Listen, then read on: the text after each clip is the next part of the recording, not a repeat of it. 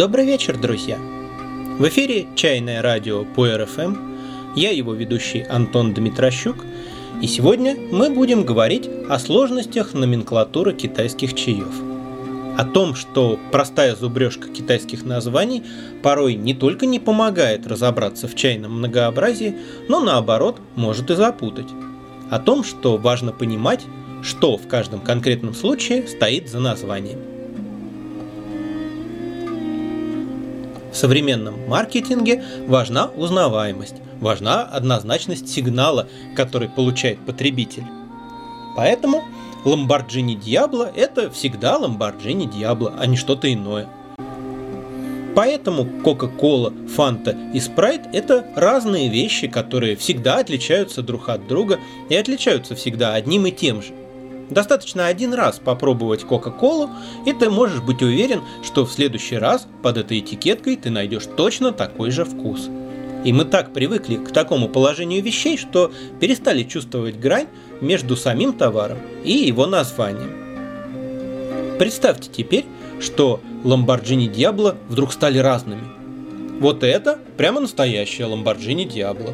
Вон та, ну, более-менее как настоящая. А вот эти только так называются, а на самом деле на Lamborghini Diablo не очень-то и похожи.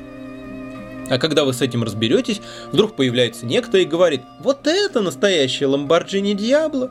Да вы просто слишком недавно начали интересоваться автомобилями. Еще пять лет назад Lamborghini Diablo называлась совсем другая машина. Теперь таких уже не делают. Или представьте, что Coca-Cola — это и Coca-Cola, и Fanta, и Sprite. Но только по мнению одного эксперта.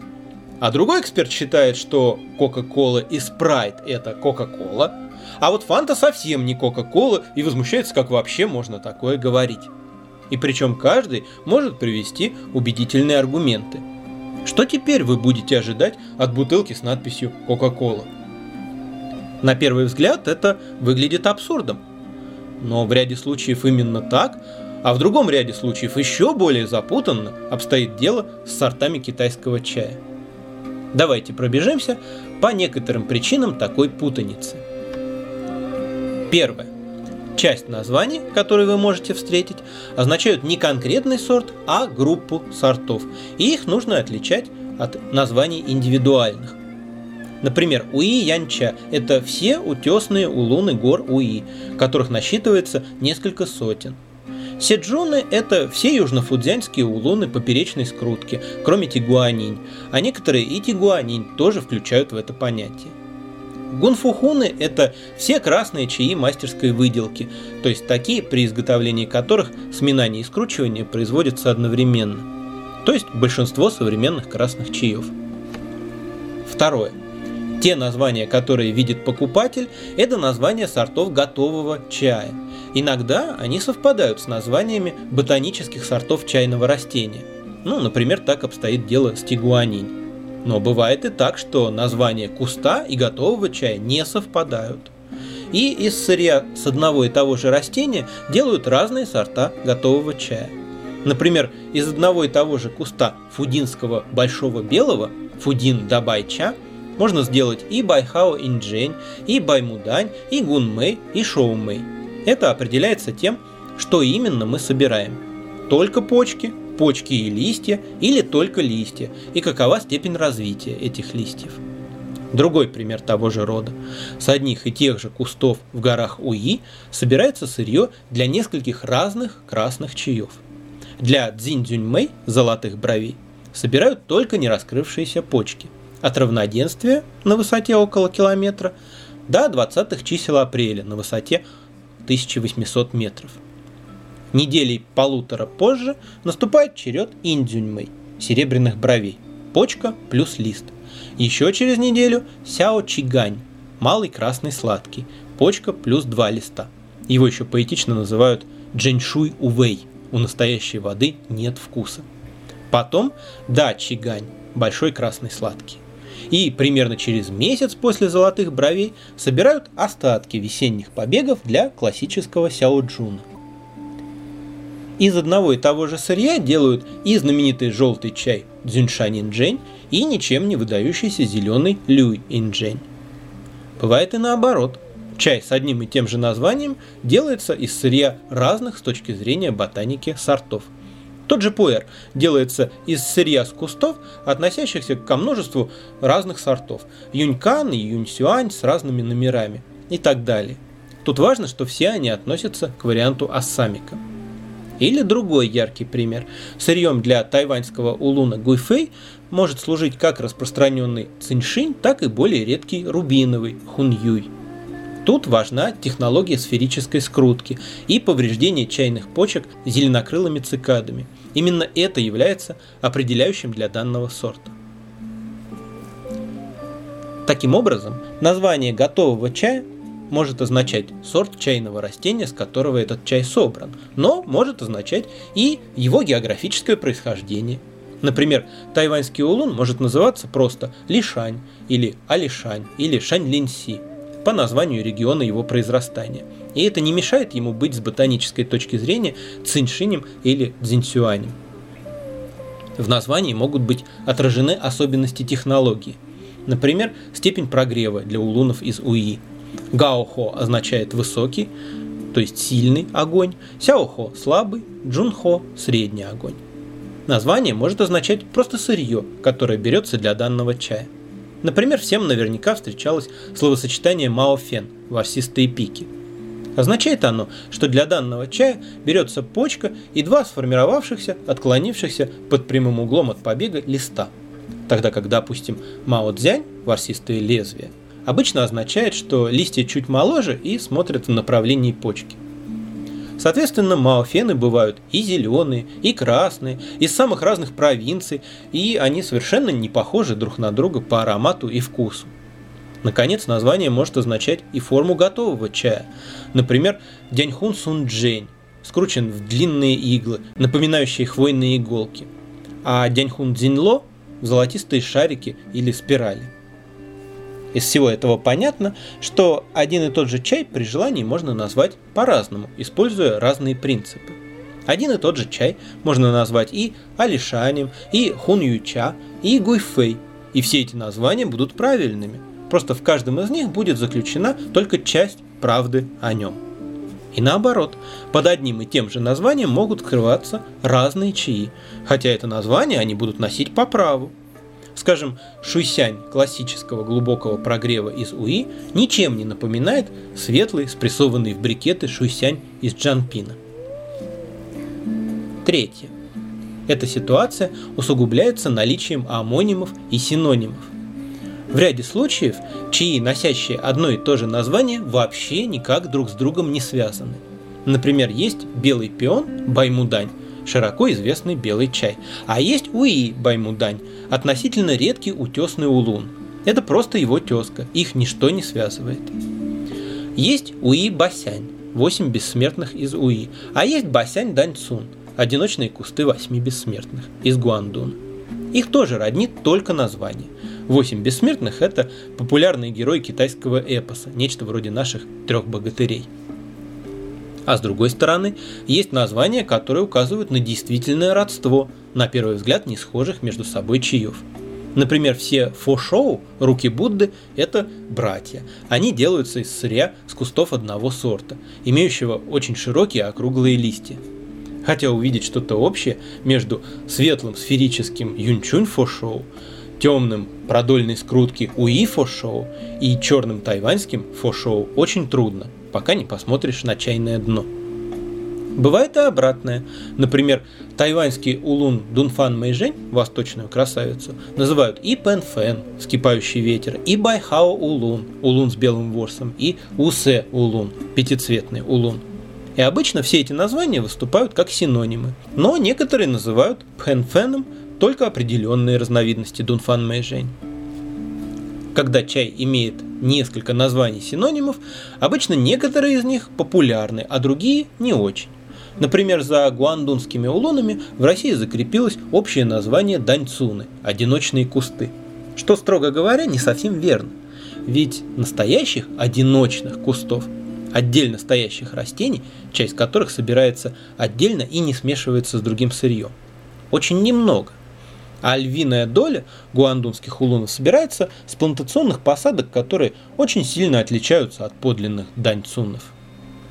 Однако так уж повелось, что под термином даньцун чаще всего подразумевается любой гуандунский улун вообще. Но в Китае эти чаи нередко называют просто чао-джоу-ча, чай из чао-джоу, по названию местности, где сосредоточено их производство. В России же это название не очень хорошо известно, и некоторые бизнесмены этим пользуются, предлагая редкий, эксклюзивный чао-джоу-ча тем, кто прекрасно знаком с этим чаем, только под другим именем. Четвертое. Чай довольно быстро эволюционирует, изменяется. Сейчас тигуанинь – это чаще всего очень слабо ферментированный улун, не особенно плотно скрученный, и многие говорят, что тигуанинь пахнет свежими цветами и в частности сиренью. Но лет восемь или десять назад она была совершенно другой. Сильнее ферментация, сильнее скрутка, сильнее прогрев. Она была более округлой формы, более темного цвета, у нее был менее яркий и свежий аромат, безо всякой там сирени, зато гораздо более глубокий и богатый вкус и послевкусие. А еще раньше тигуанинь вообще была продольной скрутки в форме полосок, а скручивать ее поперек, на манер улунов центрального Тайваня, ее начали относительно недавно.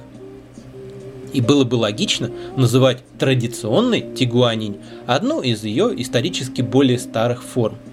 Но сейчас появляется все больше нестандартно обработанной тигуанинь, например, до черна зажаренная хэй тигуанинь. И говоря «традиционная тигуанинь», человек вполне может иметь в виду как раз обычный современный вариант. Пятое. В зависимости от уровня качества, один и тот же сорт чая может производить совершенно разное впечатление. Дешевую жоугуй, кое-как сделанную за пределами утесного района, нельзя и сравнивать с настоящей утесной жоугуй из долины утеса лошадиной головы.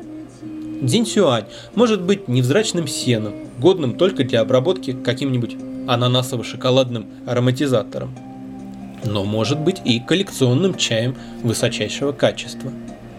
И общепринятой системы маркировки, гарантирующей покупателю определенное качество, не существует. Всякие АА, ААА, высшее качество, наивысшее качество имеют какое-либо значение только в пределах одного магазина. Премиум одного продавца может и в подметке не годиться третьему сорту другого продавца. Я уже не раз говорил, как нам досадно, что люди начинают знакомство со знаменитыми сортами чая с дешевых вариантов, которые никак не могут служить эталонами. Они часто имеют явные недостатки, а главное, не создают ни вкусового ощущения, ни атмосферы, характерной для этого сорта. В результате у людей создается искаженное впечатление, которое ассоциируется с этим названием. И это впечатление бывает трудно исправить. Это заставляет нас задуматься. Может быть, стоит корректировать название? Например, у нас в коллекции есть около десятка дешевых северофудзянских улунов, которые у поставщиков называются Да Хун Пао. Уровень их столь невысок, что лично мне не хотелось бы, чтобы это гордое название ассоциировалось с чаем такого качества. Мне не хотелось бы, чтобы люди, попробовав два-три таких чая, думали, что они что-то знают о Да Хун Пао. Тем более, что, например, на пакете одного из поставщиков сохранилась первоначальная этикетка, на которой написано гораздо корректнее, просто «Уи Улун». Но не все же поймут, что такое «Уи Улун». А Да Хун Пао название раскрученное, популярное, чего ж его не переименовать? Вот так невежество покупателей подталкивает продавцов к лукавству. Но с другой стороны, самовольно берясь изменять название чаев, пусть даже из лучших побуждений, из стремления к истине, не пойдем ли мы путем поставщика из предыдущего примера? А с третьей, стоит задуматься, каковы будут последствия такого шага. Допустим, мы станем называть даньцунами только настоящие одиночные кусты, а плантационные гуандунские улуны станем называть просто феникс-улун, как рекомендует, например, Иван Палаусов. И наши покупатели привыкнут к такой терминологии. Но не приведет ли это к тому, что они будут безуспешно искать Феникс Улун в других магазинах и со слишком высокими ожиданиями относиться к даньцунам других продавцов? Получается, такое восстановление справедливости в названиях будет только дезориентировать людей. В общем, пока мы решили для себя использовать общепринятые названия, но давать покупателям максимально полную и достоверную информацию. И объяснять, что названия зачастую не стоит понимать буквально, потому что в буквальном смысле они могут и не соответствовать действительности. И иногда я думаю, а может и хорошо, что с названиями чаев столько неоднозначности и путаницы. Это вынуждает не полагаться на слова, на этикетки или в прайсе, а в каждом отдельном случае обращать внимание на сам чай, рассматривать его, нюхать, пробовать, составлять о нем свое собственное впечатление. В заключение мне хочется привести два примера очень громких и очень расплывчатых названий, вызывающих массу вопросов. Я уже упоминал Да Хун Пао, большой красный халат. Лет десять назад его было принято считать одним из вполне определенных сортов утесных улунов, одним из четырех великих кустов, наряду с телоханем, байдзигуанем и шуйцзиньгуй. Немного позже стало модно говорить о том, что настоящим Да Хун Пао стоит называть лишь три куста, растущие на уступе утеса в урочище девяти драконов, а их потомки первого, второго и последующих поколений слишком отличаются от материнских кустов, и лучше их называть как-то иначе. И стали появляться разные вариации на тему халатов. Сяо Хун Пао — маленький красный халат. Сяо Люй Пао — маленький зелененький халатик. Цзи Хун Пао — пурпурно-красный халат. Или, допустим, Цзю Пинь Лянь — лотос девяти видов, а в скобочках вариант Да Хун Пао. Но по мере того, как популярность Да Хун Пао росла, все чаще так стали называть все северо-фудзянские улуны подряд.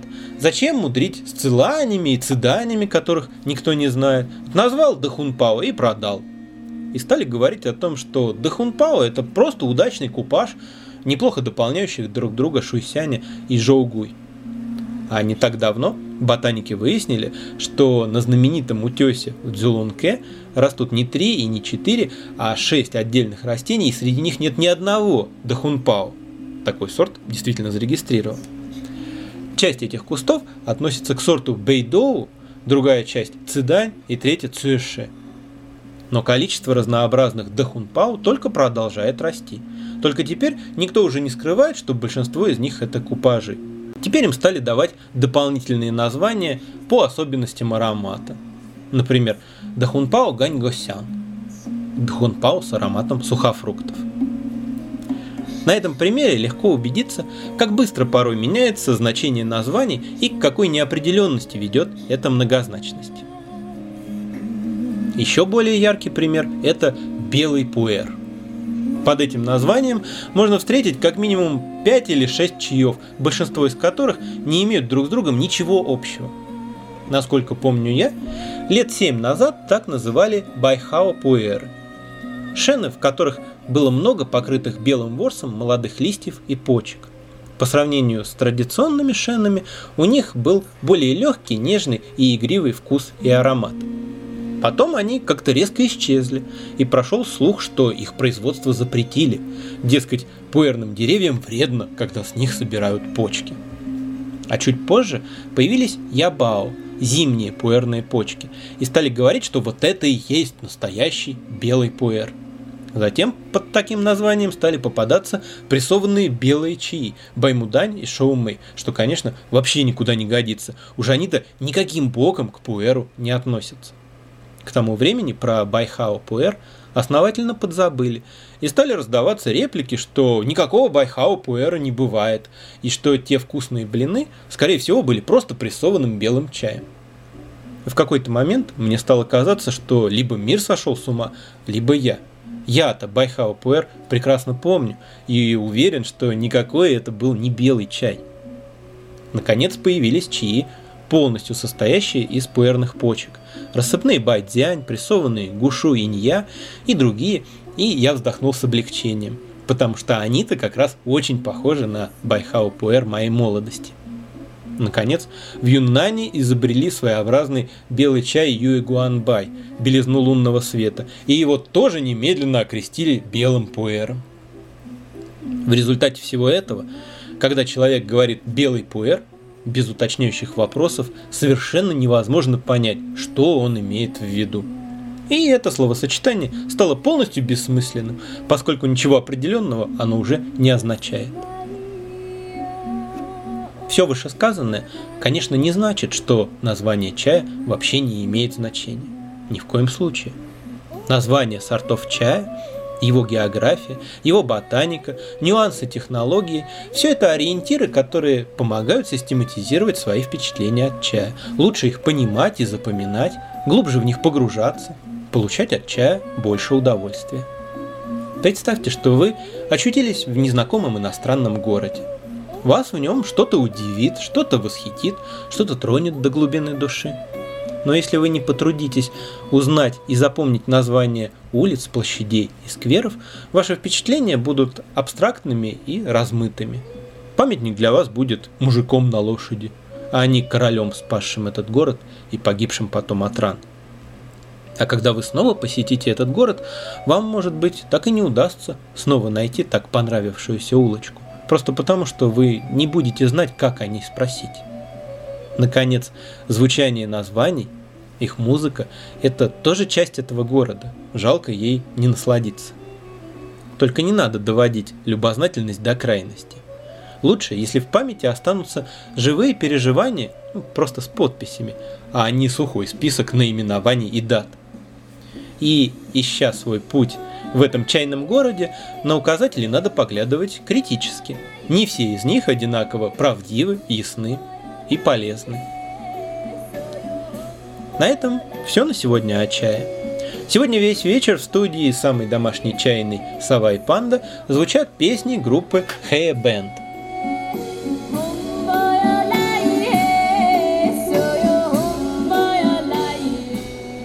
Группа китайская, но и участники этнические монголы, а сейчас к ним присоединились филиппинец и швейцарец, а солистка Дай Кинтана одинаково чисто и трогательно поет на китайском, монгольском и тибетском. И в финале вы услышите еще одну красивую композицию Хэ Бэнд. Но сперва замечательная сказка Сергея Козлова.